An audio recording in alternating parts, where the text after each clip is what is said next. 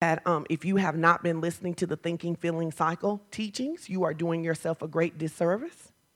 You are doing yourself a great disservice, not because I need you to be able to quote the scriptures, but because in those teachings are something very practical that will help you manage your life. I'm going to review that right quick, and then I'm going to go into what we're talking about today. One of the things we've learned, the Bible says, as a man thinketh in his heart, so is he. As a man thinketh in his heart, so is he. So we don't attract what we want, we attract what we are.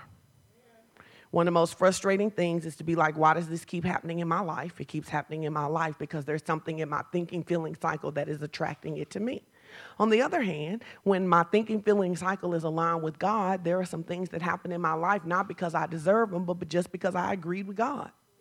And so, what we're working on is becoming a church that is proficient at practicing thinking, feeling cycle when we're not in church and someone else can instruct us. So, what happens when I get to work and someone talks crazy? What happens when I get an unexpected bill? What happens when I get a bad report from the doctor's place, from the doctor's office? Do I have the ability to take control over my own thinking? Or am I hoping and waiting on something external to happen before I can shift? Tell your neighbor, say, you don't need, you don't need. anything external to happen for, for before you can shift. Saying, in fact, if you learn to shift inside, you'll see your outside shift. So this is really, really important work. And it's not necessarily, you know, we in the church, we got some things we really like, some teachings that really stare us. Like when we start talking about, you know, it's gonna be your best year yet, everybody likes that. We like, yes, we want it to be our best year yet, right? We like that. And we like teachings. I call them sexy teachings. You know what I'm saying? The get ready, get ready, get ready, get ready. I'm telling you how to get ready. Think and feeling cycle. Get ready, get ready, get ready. Think and feeling cycle. And so, what is the think and feeling cycle? It says that I think a thought, I release a chemical. That chemical triggers a feeling. That feeling triggers another thought. That thought triggers another feeling. That feeling triggers another um, another chemical. That chemical triggers another feeling, and you have a cycle. Anytime you are happy, it is because of your thinking feeling cycle. Anytime that you are at peace, it is because of your thinking feeling cycle. Anytime that you are not at peace, it is because of your thinking feeling cycle. Now, here's the thing: because we have not been trained to be a people who are in our thinking, we don't always capture our thoughts. But if we can track our feelings, our feelings will tell us where we're located. Tell your neighbor, say your feelings always tell you where you're located. Your feelings always tell you where you're located. Now you go, well, what are we supposed to do about that? Because the Bible tells us that we're not supposed to walk by what we feel, we are supposed to walk by faith. That does not mean we ignore what we feel. It means that we use our thinking to shift what we feel so that we're actually in faith.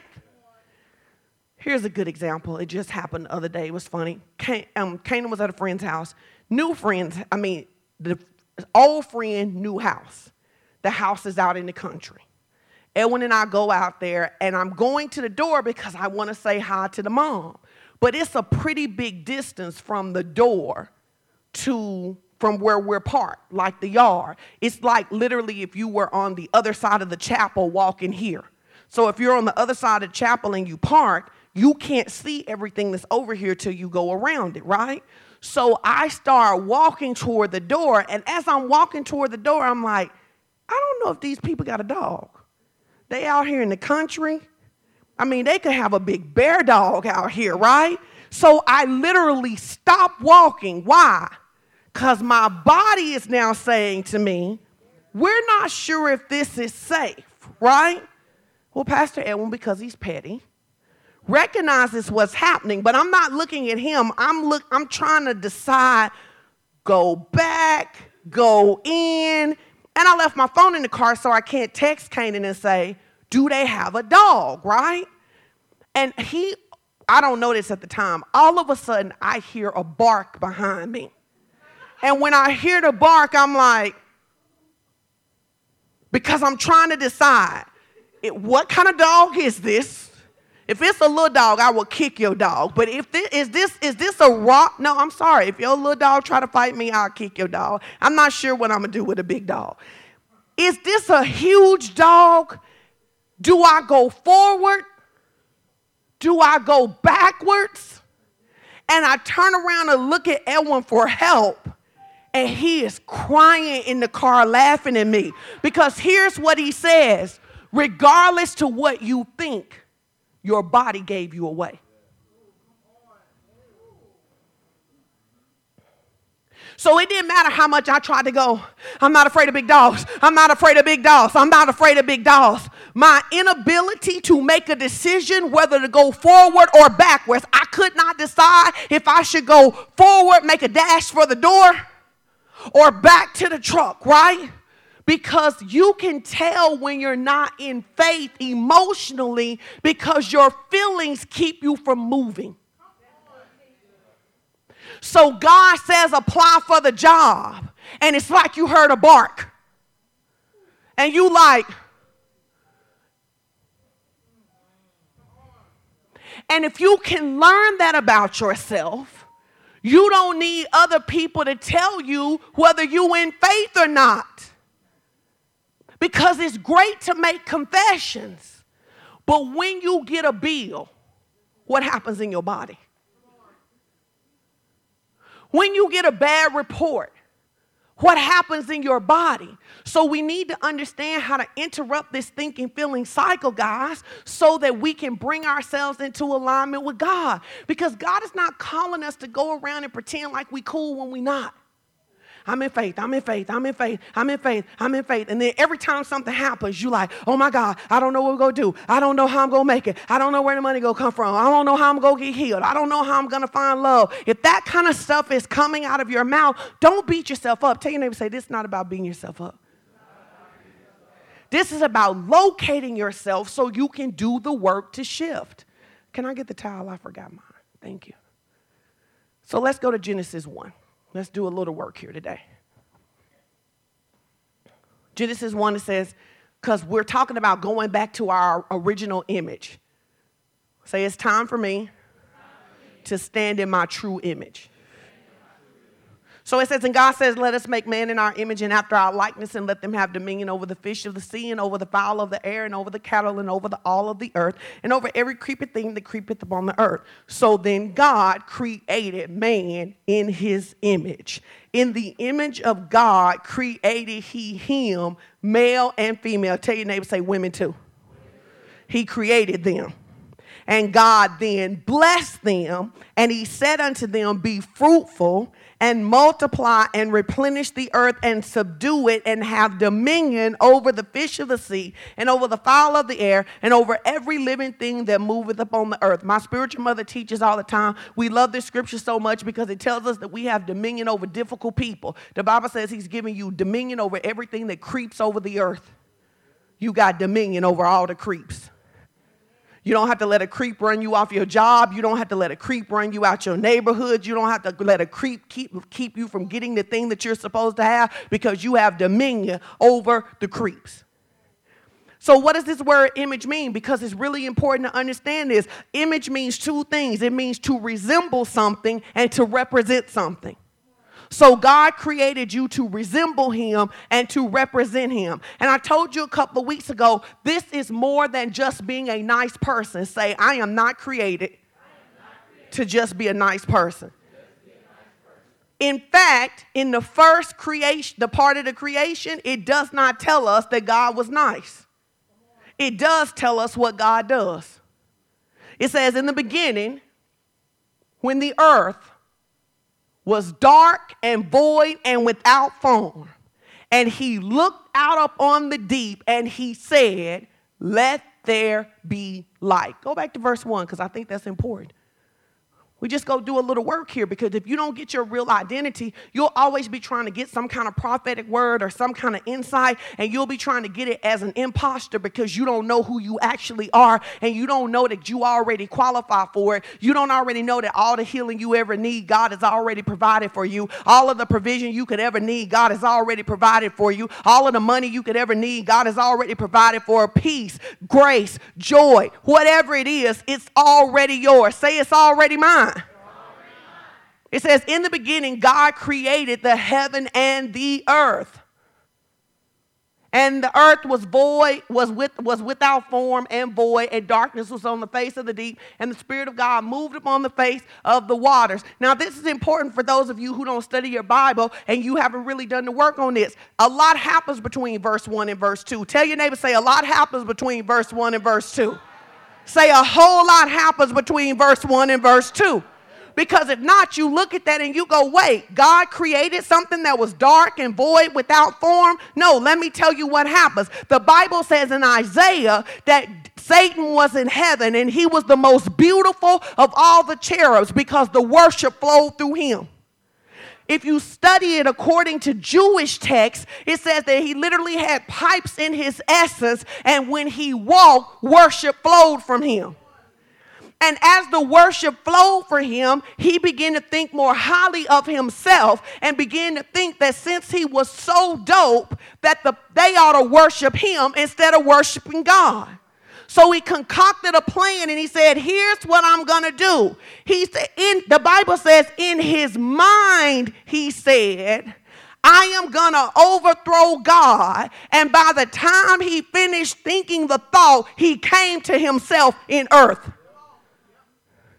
And one of the things that I hate about our narratives about God and the devil is that we play it like it's a superhero movie. We play it like he's the avenger, and that when God needs to deal with a um, that when God needs to deal with a Thanos, he got to call all the superheroes from every galaxy and every region in order to do it. But I need you to know that literally, when the enemy even thought about coming against God, when he came to himself, he was out of the presence of God. Get this. So between one and two, there's a battle. Now the Bible says a third of the angels went with him. How, you're wondering how is this possible? Because in heaven, they're not create, they're not talking by words. They're talking by vibration. So they can hear it all without it being said. And a third of the angels go, you know what? He really dope. He really got a lot of, he, let's roll with him. Seems stupid to me, but whatever. They end up in earth. When they hit the earth, Satan finds out that all of the glory he thought he had wasn't his. So when he hits the earth that God had already created, it becomes dark and void and without form because he finds out that what he thought he was, he only was with God. Now, God does an interesting thing here because I'm just trying to show you your identity, right? He does a fascinating thing here. At that point, God could have just made the planet disappear. Satan could have just been done with, but instead he does something else. He comes to earth, he sees that it is dark and void and without form, and he be, and the Bible says, and the Holy Spirit begins to move. I need you to know that when you look at something and it looks dark and void and without form, if you get quiet, you will see that the Holy Spirit is starting to stare over the situation. Because you can't create without the Holy Spirit. So God brings the Holy Spirit part of Himself into the earth realm. And the Bible says it be, he begins to move over the waters. And when the Holy Spirit begins to move, God starts to talk. And he says, Let there be light. And the Bible says, and light was. This teaching is so important because in verse 26 it says, You are created in his image. God is telling us how he designed us to live. He designed us to see something that was out of place, invite the Holy Spirit to move, and then begin to speak in agreement with what the Holy Spirit is doing which means that whenever we see dark, we never call it dark. We always call for light. That means that when I see my kid and they not living right, I never say they on their way to hell. I talk about their redemption. Why? Because my job, my identity, my purpose is to speak light when it looks dark. Because the darkness was just an illusion. Keep going. Let's verse verse 2, verse 3. We only go get to Genesis 1 and 2 today. We're going to be done. It says, And God saw the light and that it was good. So if you're looking at the things in your life and they don't look good, you're not operating from your God identity. You're operating from your fallen identity, which says it is what it is. It is what it is because you keep calling it, it is what it is. You keep saying how raggedy it is. You keep saying how stressful it is. You keep saying how it doesn't can't get any better. You keep saying how broke you are. You keep repeating the doctor's report. Everywhere you go, you got to tell them what the doctor said about you instead of telling them what Jesus said about you. Every time you get a chance, you got to tell them how broke you are, how much you're struggling, how hard it is for you to eat right, how hard it is for you to get over your past. And because you keep saying it, you keep inviting it to dominate in your life. That's why when Pastor Edwin starts this morning, he says one of the best things you can do is to get a grip on your mouth. Because your thinking, feeling cycle is now going to dictate what you say. Keep going. He saw the light. And he called the light day. And he called the darkness night. And then the evening of the morning, the first day. Keep going. Keep going. Keep going. Keep going. Next. Next. Next. Next next. Here we go. Verse 14 says, And God said, Let there be lights in the firmament of the heaven to divide the day from the night, and let them be signs for seasons and for days and for some years. Next verse. And let them be lights for the firmament of the heaven to give light upon the earth. And so it was. Next verse. So God made two great lights the greater light to rule the day and the lesser light to rule the night. And he also made the stars. I don't think you know who you are. God created light before there was sun and a moon. In day one, he says, Let there be light, and light appears. But it's not till day five, I believe. Go to the next verse, it'll tell us what verse. Next. What day? Day four, that he creates the sun and the moon, which says to us that the source of the light is neither the sun or the moon, it is the word that created the light. So he speaks to the darkness and he creates light.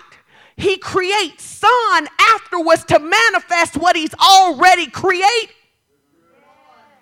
The sun is just an expression of what he had already created. The moon is just an expression of what he already created. You watch God, he works through, he does the same thing when he creates man. The Bible says he creates man in his image. He forms man and female in their likeness. If you study it out, what it means is that when God first made Adam, Eve was contained on the inside of him. People go, Eve didn't know who she was. Yes, she did. She was contained on the inside of Adam. Their original names are Ish and Isha. They he is inside, she is inside of him. He creates man in his image. He gives them power, dominion, creative ability. He says, be fruitful, be and multiply. But it's not until Genesis 2 that he gives them a body. He creates them first, in essence. It's not till Genesis 2 that they get a body. I submit to you that some of the co creating that Adam was doing, he didn't have legs yet, but he did have essence. He creates Adam. This is important. Then he begins to train Adam who he is. Just like when you have a kid and you begin to train them who they are. The, the, the mark of a parent is that you begin to train your kids about their identity. It's one of the reasons that when our kids leave home, we say stuff like this, no matter how old they are. Last week, Taylor's in Tulsa. She posted she's in Tulsa. Edwin says to her what he's been saying to her since she was 10 or 11 years old don't drink, don't smoke, don't do drugs, don't have sex. In other words, he's saying, don't forget who you are. God is saying to you, I've been training you don't speak death. Don't curse yourself. Don't curse your blessings. Don't talk about what you can't do. Don't curse your job by talking crazy all the time. Don't curse your family by talking crazy all the time. Don't curse your money by saying you don't have none. Don't curse your body by talking about how bad you are. I'm training you how we change things. Your body may be hurting, but we use what we say to create the essence so it can show up. So God shows us both with light and both with mankind that what he's going to do is he's going to speak something. That thing is going to come to be, and then it's going to take a second for manifestation to occur. But God doesn't say, maybe I didn't make a man because I can't see him yet. But what you say is, I pray for increase. It didn't show up yet. Maybe it didn't take. I prayed for love, it didn't show up yet. Maybe I didn't take, maybe it didn't take. And you delay your own manifestation because you don't believe that you created it when you said it. He begins to train him. Let's go to Genesis 2. Genesis 2 19 and 20. I want you to see this.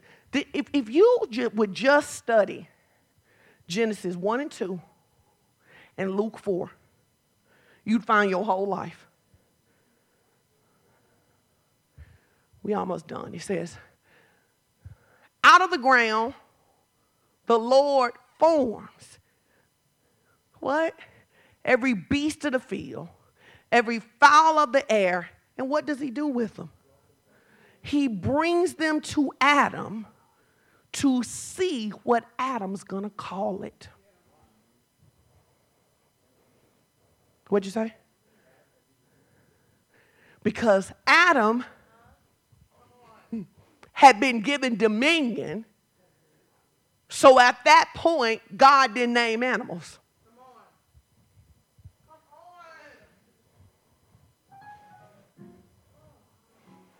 Just lay your hand on your head.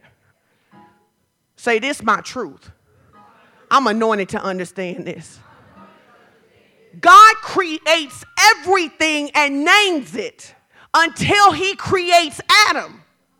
And then he don't name nothing. He brings it to Adam to see what Adam will call it. And whatever Adam called it, that's what it was. I was asking the Holy Spirit, but Adam hadn't been in existence that long. And the Holy Spirit said to me, How you know that? Because he had been in his essence. So when he manifested, he knew how to speak life to something and watch it manifest.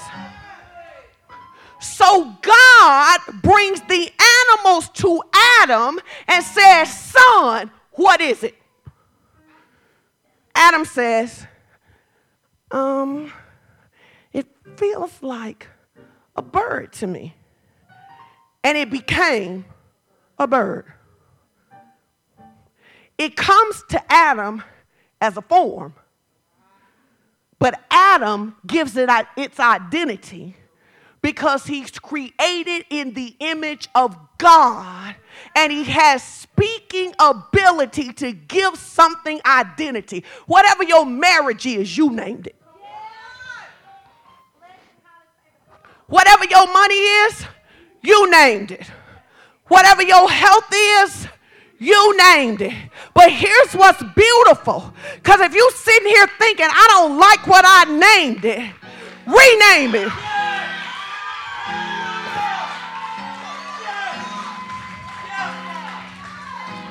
You tired of being broke? Stop calling yourself broke. You tired of being sick? Stop calling yourself sick.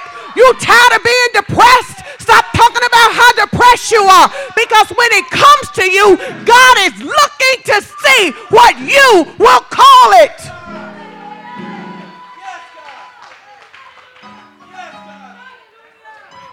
And if you understood this, you never need a lot of prophet to prophesy to you. It'll be excited if a prophet prophesy to you, but they'd only be confirm, confirming what you and God been co-creating on the inside. So then it would get so big in you, it would go out in the spirit realm, and a prophet would be able to pick it up. Most of you spending your life waiting on somebody else to tell you what you can have, to tell you where you can go, to tell you what you can be, and then you wonder why you ain't going nowhere. But the reality of it is, is that I can't speak wealth into you. You gotta speak wealth into yourself.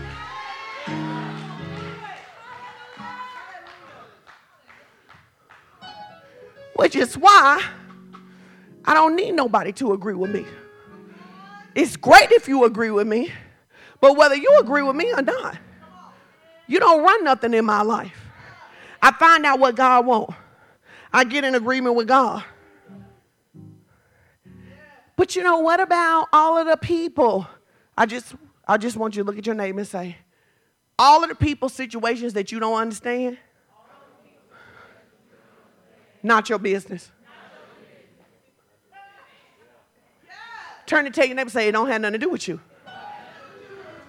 You don't know what somebody thought. You don't know what somebody was believing in their heart. You don't know what somebody was agreeing for. So you over here trying to make an external judgment about what's an internal situation and then now trying to decide who God is and what he does based on somebody else's life that you ain't even living on the inside of that you don't even know.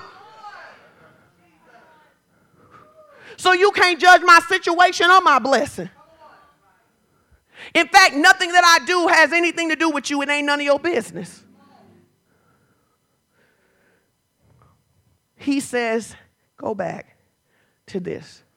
God says, 18, 19, we want 19 to 20. Out of the ground, the Lord God formed something, but it doesn't become something till Adam says something. It's the reason we believe we can collapse the eye of a tornado. It gets formed from the ground, but we have the authority to call it something. Which is why, in a lot of ways, that whether people are trying to help, but in many times they are increasing manifestation because whether you know God or not, you still a speaking spirit. So, what happens is that when people begin to say, whatever it is they don't want. It's tornado, tornado season. It's going to be more tornadoes, more tornadoes, more tornadoes. Whatever you call it, that's what it's going to be. Now, the problem for most of you is that you don't think you had that much power. I know you don't think you had that much power over weather system because you don't think you had that much power over your emotions. You don't even know that you can change your own mood. Say, I can change my own mood. You're like, but I'm waiting on God to change my mood. Oh, he already gave you the power. Now, change your mood. Listen, let me tell you what I know. The presence of God will not change your mood without your permission. I have sat in this church and watched depression break off of people while other people held their depression close to their chest and refused to even do the simplest task. Crystal say, I feel like the Lord said, if you just lift your hands, it'll break. And they go. You notice what God don't do? Pull people's arms apart and make you lift your hands. You know, you notice that when we say praise God, you notice God ain't never snatched you up out your seat and made you clap your hands. Because praise is for you, it's not for him. Because he gonna be God regardless of what you do. And the only time God ever asks you to praise, because I owe you to tell you this, is what science has now confirmed that whenever you praise God, your brain gets more congruent, is what the research says. That when you begin to offer up thanksgiving, your brain gets more congruent. So you come in with a bill you don't know how to pay but you begin to give God thanks for his greatness and his provision, and your higher self begins to take over, and what looked like lack begins to see abundance. And then you'll hear God say, Hey, don't forget about X over there. You got some money that you put in that drawer that you forgot about, or go to this store right here, and you'll go to this store and encounter somebody that'll give you what you needed because your brain got congruent and stepped into your true self. You praise God for you, you don't praise it for Him. I would like to parenthetically insert that the reason that some of you have never had a breakout blessing is because you ain't never had a breakout praise. You ain't never been able to move out your comfort zone in your life because you ain't never praised out in your praise. You ain't never moved out of your comfort zone in your praise. You praise how it's comfortable for you. And so what happens is your life manifests what's comfortable for you. But if you would praise God outside of your comfort zone, your brain would organize in a way it had not organized before, and you would begin to get solutions outside of your comfort zone. I think somebody want to practice. I want you to take five seconds.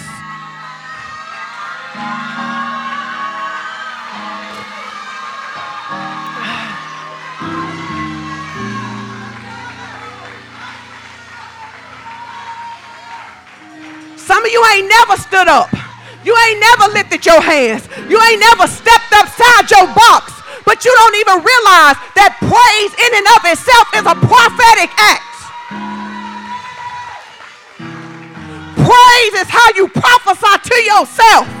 When I start dancing, I'm thanking Him for the victory that I believe I'll receive. I don't know what's going to happen this week, but I'm going to go ahead and dance right now. I don't know what's going to happen this week, but I'm going to lift my hands right now. Hey!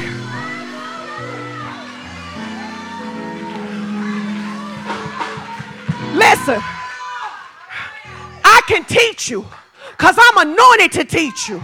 But if you don't grab it by revelation, all you'll have is another A on your Bible journal. And you'll be proficient in answering the questions, but you can't live it when you get home. You got to learn that when you get it home and your kids is talking crazy and the bills is piling up and the economy is stressing you out, how to begin to shift yourself. Because there's something in front of me and I got to name it something.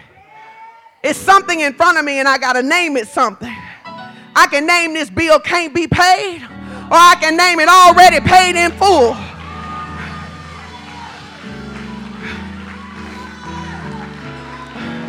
I can name this disease in my body chronic pain, or by his stripes I'm healed. Because whatever I call it, I got to go to Genesis 3 and I'm going to let you go. I promise I'm going to let you go. In Genesis 3, you see the act of sin. I don't have time to teach this part this week, so I'm going to teach it next week. But in Genesis, you see, I, I hate the way we teach the fall. Because we teach the fall like Adam was, at Eve was trying to get something she wasn't supposed to have. Eve was trying to get what she already was. After they eat the fruit, the Bible says, and they saw they were naked. Here's what happened when they ate the fruit the fruit is the first time they become aware of themselves separate from God. Everything else they had done they had done from inside of God. They had a body, but they were still inside God. When they ate the fruit, they became aware that they were outside of God. In truth, nothing changed but their perception.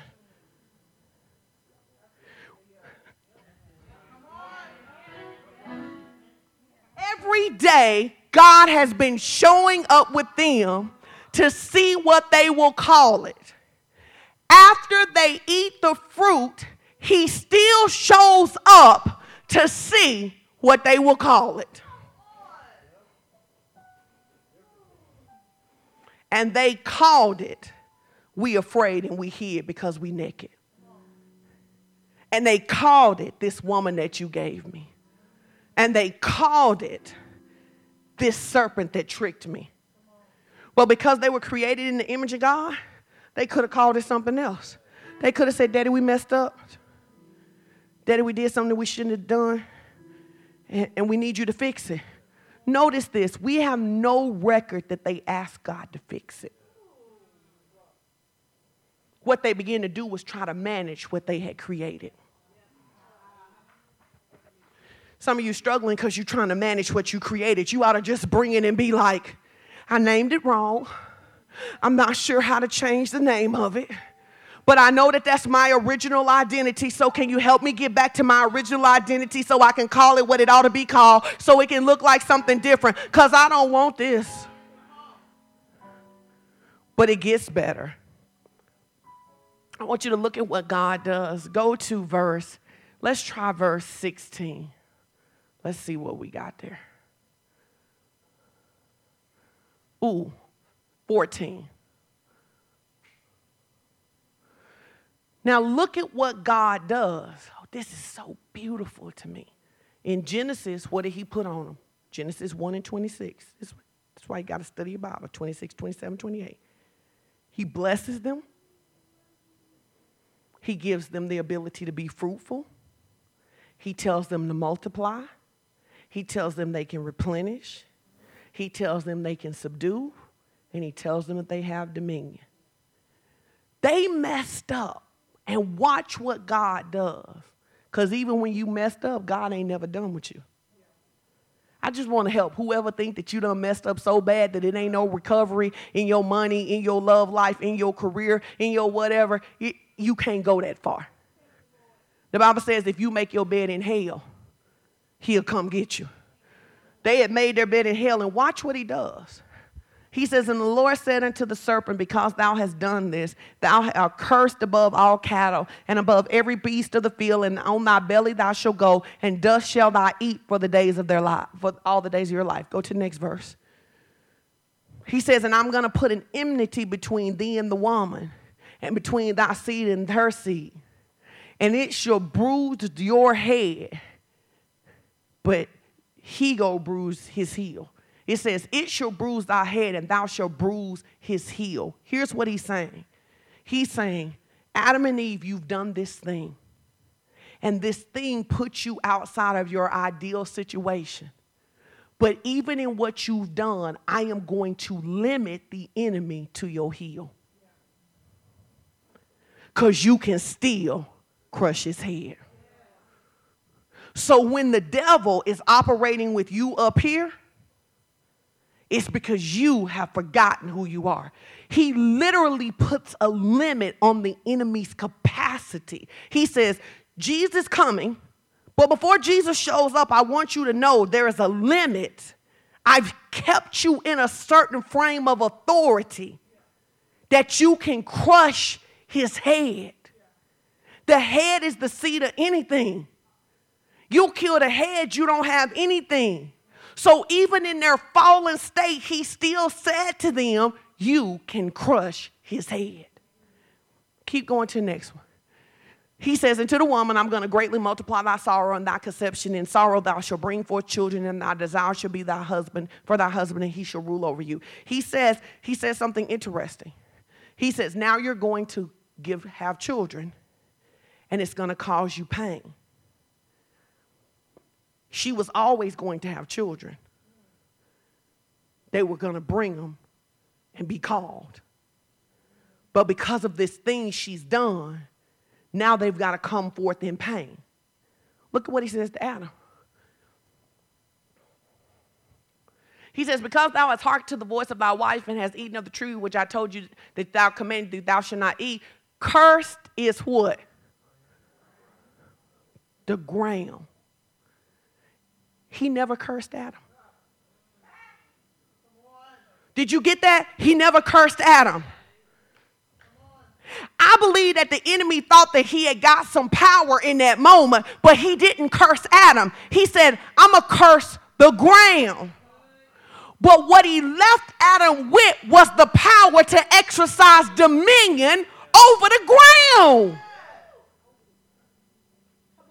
And then the Bible says in 1 John 3 and 8, for this cause was Jesus. So this is why you can see Abraham and Isaac and Jacob and David and Solomon, people who still have a fallen nature, but they can manifest dominion. God could have taken the dominion. He didn't want to. It was yours. You still have the He says, You messed up. And things might look a little hard because you messed up. But I left you with the blessing. I left you with the ability to be fruitful. I left you with the ability to multiply. I left you with the ability to replenish. And I look how smart God is. When God gives Adam and Eve their position, they don't even know they'll ever need to subdue anything. But within the blessing, He gives them the ability to subdue. And he does it because he understands that by creating them in their essence and giving them choice, they might not choose to do it his way. But he not go leave them with nothing. So he says, even though you messed up, I left you blessed. Say, I'm still blessed. And even though you messed up, I left you with the ability to be fruitful. Say, I'm still fruitful. And even though you messed up, you still got that multiplication on the inside of you. Say, I'm a multiplier. And even though you messed up, it's going to be some things that you invite into your life because you messed up, and I've given you the ability to subdue them, to put your heel on its head. Say, I am a subduer. Saying, I have dominion. And if you live from that place, you'll stop waiting on somebody else to rescue you. And when things in your life are looking crazy, instead of just opening your mouth, you'll be like, and when your body start going crazy, because that's when you know it's out of whack. Your stomach done got tight, your head's your, your shoulders are uh, caught up, you losing your footing, you can't sleep at night. Your body tells you that you out, of, your thinking, feeling cycle is out of life. So you go, wait a minute, wait a minute, wait a minute. Before I speak to my money, let me bring myself back to my identity. Before I speak to my kids, let me bring myself back to my identity. Because even though my kids acting crazy, I can't come in agreement with no curse over their life. I'm not, uh, you may be acting crazy, but I'm not going to speak death to you. The Bible says that when um, Gideon was hiding in the wine press, God did not say, Why are you hiding with your scary self? While he's hiding, he says to him, Mighty man of valor. Because he knows if that he sees who he is, he'll get up. I want to say this because for the past couple of weeks, God has really had me talking to people about their kids. Make sure, because when we're in covenant with people, we have covenant, especially over our kids. That's why it matters who you submit yourself in authority to in a house of God, because you give them some authority to speak over your life. So make sure that when your kids act up, you're not saying stuff like, I don't think they ever go get it. Because now you're speaking some. So, what we gonna do right now, just before we give our offering this morning, and even when you give your offering this morning, don't give out of lack. Give knowing that God fully supplies everything that you need. Give trusting. You got to say stuff like this this offering may leave my hand, but it don't ever leave my life. Before I can drop this money, it's working its way back to my life 30, 60, 100 fold. I'm telling you, if you believe that, nobody will ever have to beg you to give. No, you'll, you'll never have to be someplace where somebody got to have a $100 line for the blessing or a $5,000 line for the breakthrough because you'll be like, whatever I release always comes back to me because that's what I've called it. Now, when you call it that you give and you don't get anything back, that's what you get. You go, it's not, I, I shouldn't get anything back. Well, now you're calling a liar, God a liar, because he said whatever you put in the ground ought to bring something back to you. You're like, I don't need all that. Great. Receive it back and then be a blessing to somebody else. So we're going to get up and we're going to prophesy into our own life. I believe that we ought to be expecting outrageous favor. I believe that there are some things that God wants to do in your life that will so shock people that they will want to know Jesus just because of the transformation in your life. I got to lead somebody to Christ one time because they used to party with me. And they said, Looking at how you change, I know God is real. Tell me what you know. I believe that God wants to pour favor on your life to such a degree that people start going, What is this? You came from the same family. How you live like this? You were sick. How did you get healed? There is no healing for that. People just looking for an encounter, and you don't even realize this. Do you know that's something that's, see, tell your neighbor, say, God can use anything. Say, I mean anything. People try to get you messed up about like not believing for material stuff.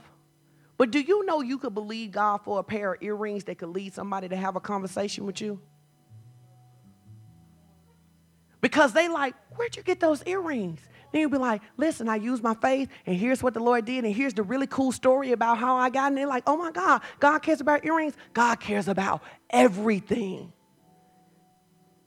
He cares about the creamer you like in your coffee. He cares about how you work. He cares about. There was a coffee that I wanted that they stopped making. I said, no, no. I need my coffee. I'm on their website. They're like, we're behind. Produ-. I'm like, help them. Raise up somebody to help them. And they got a new supplier, and my coffee was bad. He, care, he cares about everything. See, if you can understand that God cares about the cream in your coffee, then you'll understand He cares about your water bill. If you can understand He cares about your water bill, then you'll understand that He cares about you having a house and that you living over there in that place with basic cable, having to steal movies, because you don't know what to call it. And you having a coupon everything and go to the 75% off rack, not because you like thrifting, but because that's what you called it. So I want to give you a chance. Pastor Evans go come do the offering, but after that, I want you to come. Right now, I want you to just take a minute. I want you to speak to your life. And I want, I, I want you to help because I know some of you, you walkers, move out. And we go take about a minute. And I want you to speak to your life. The things that you've been saying, I don't have any. I don't have no. I don't never get. Cancel all of that today. Man, God, I'm sorry. I didn't realize the weight of my words. I release myself. I forgive myself for being frustrated and speaking death to my situation. Lord, forgive me for when I get frustrated with my spouse saying, I don't know if we gonna make it. Forgive me for when I get frustrated with my kids saying, Y'all always do. Forgive me for how I curse my company and don't speak blessings over them and not declare that they blessed just because I'm in the presence, because I'm like Jacob and you'll prosper just because I'm with you. And I'm like Joseph and you'll prosper just because I'm with you.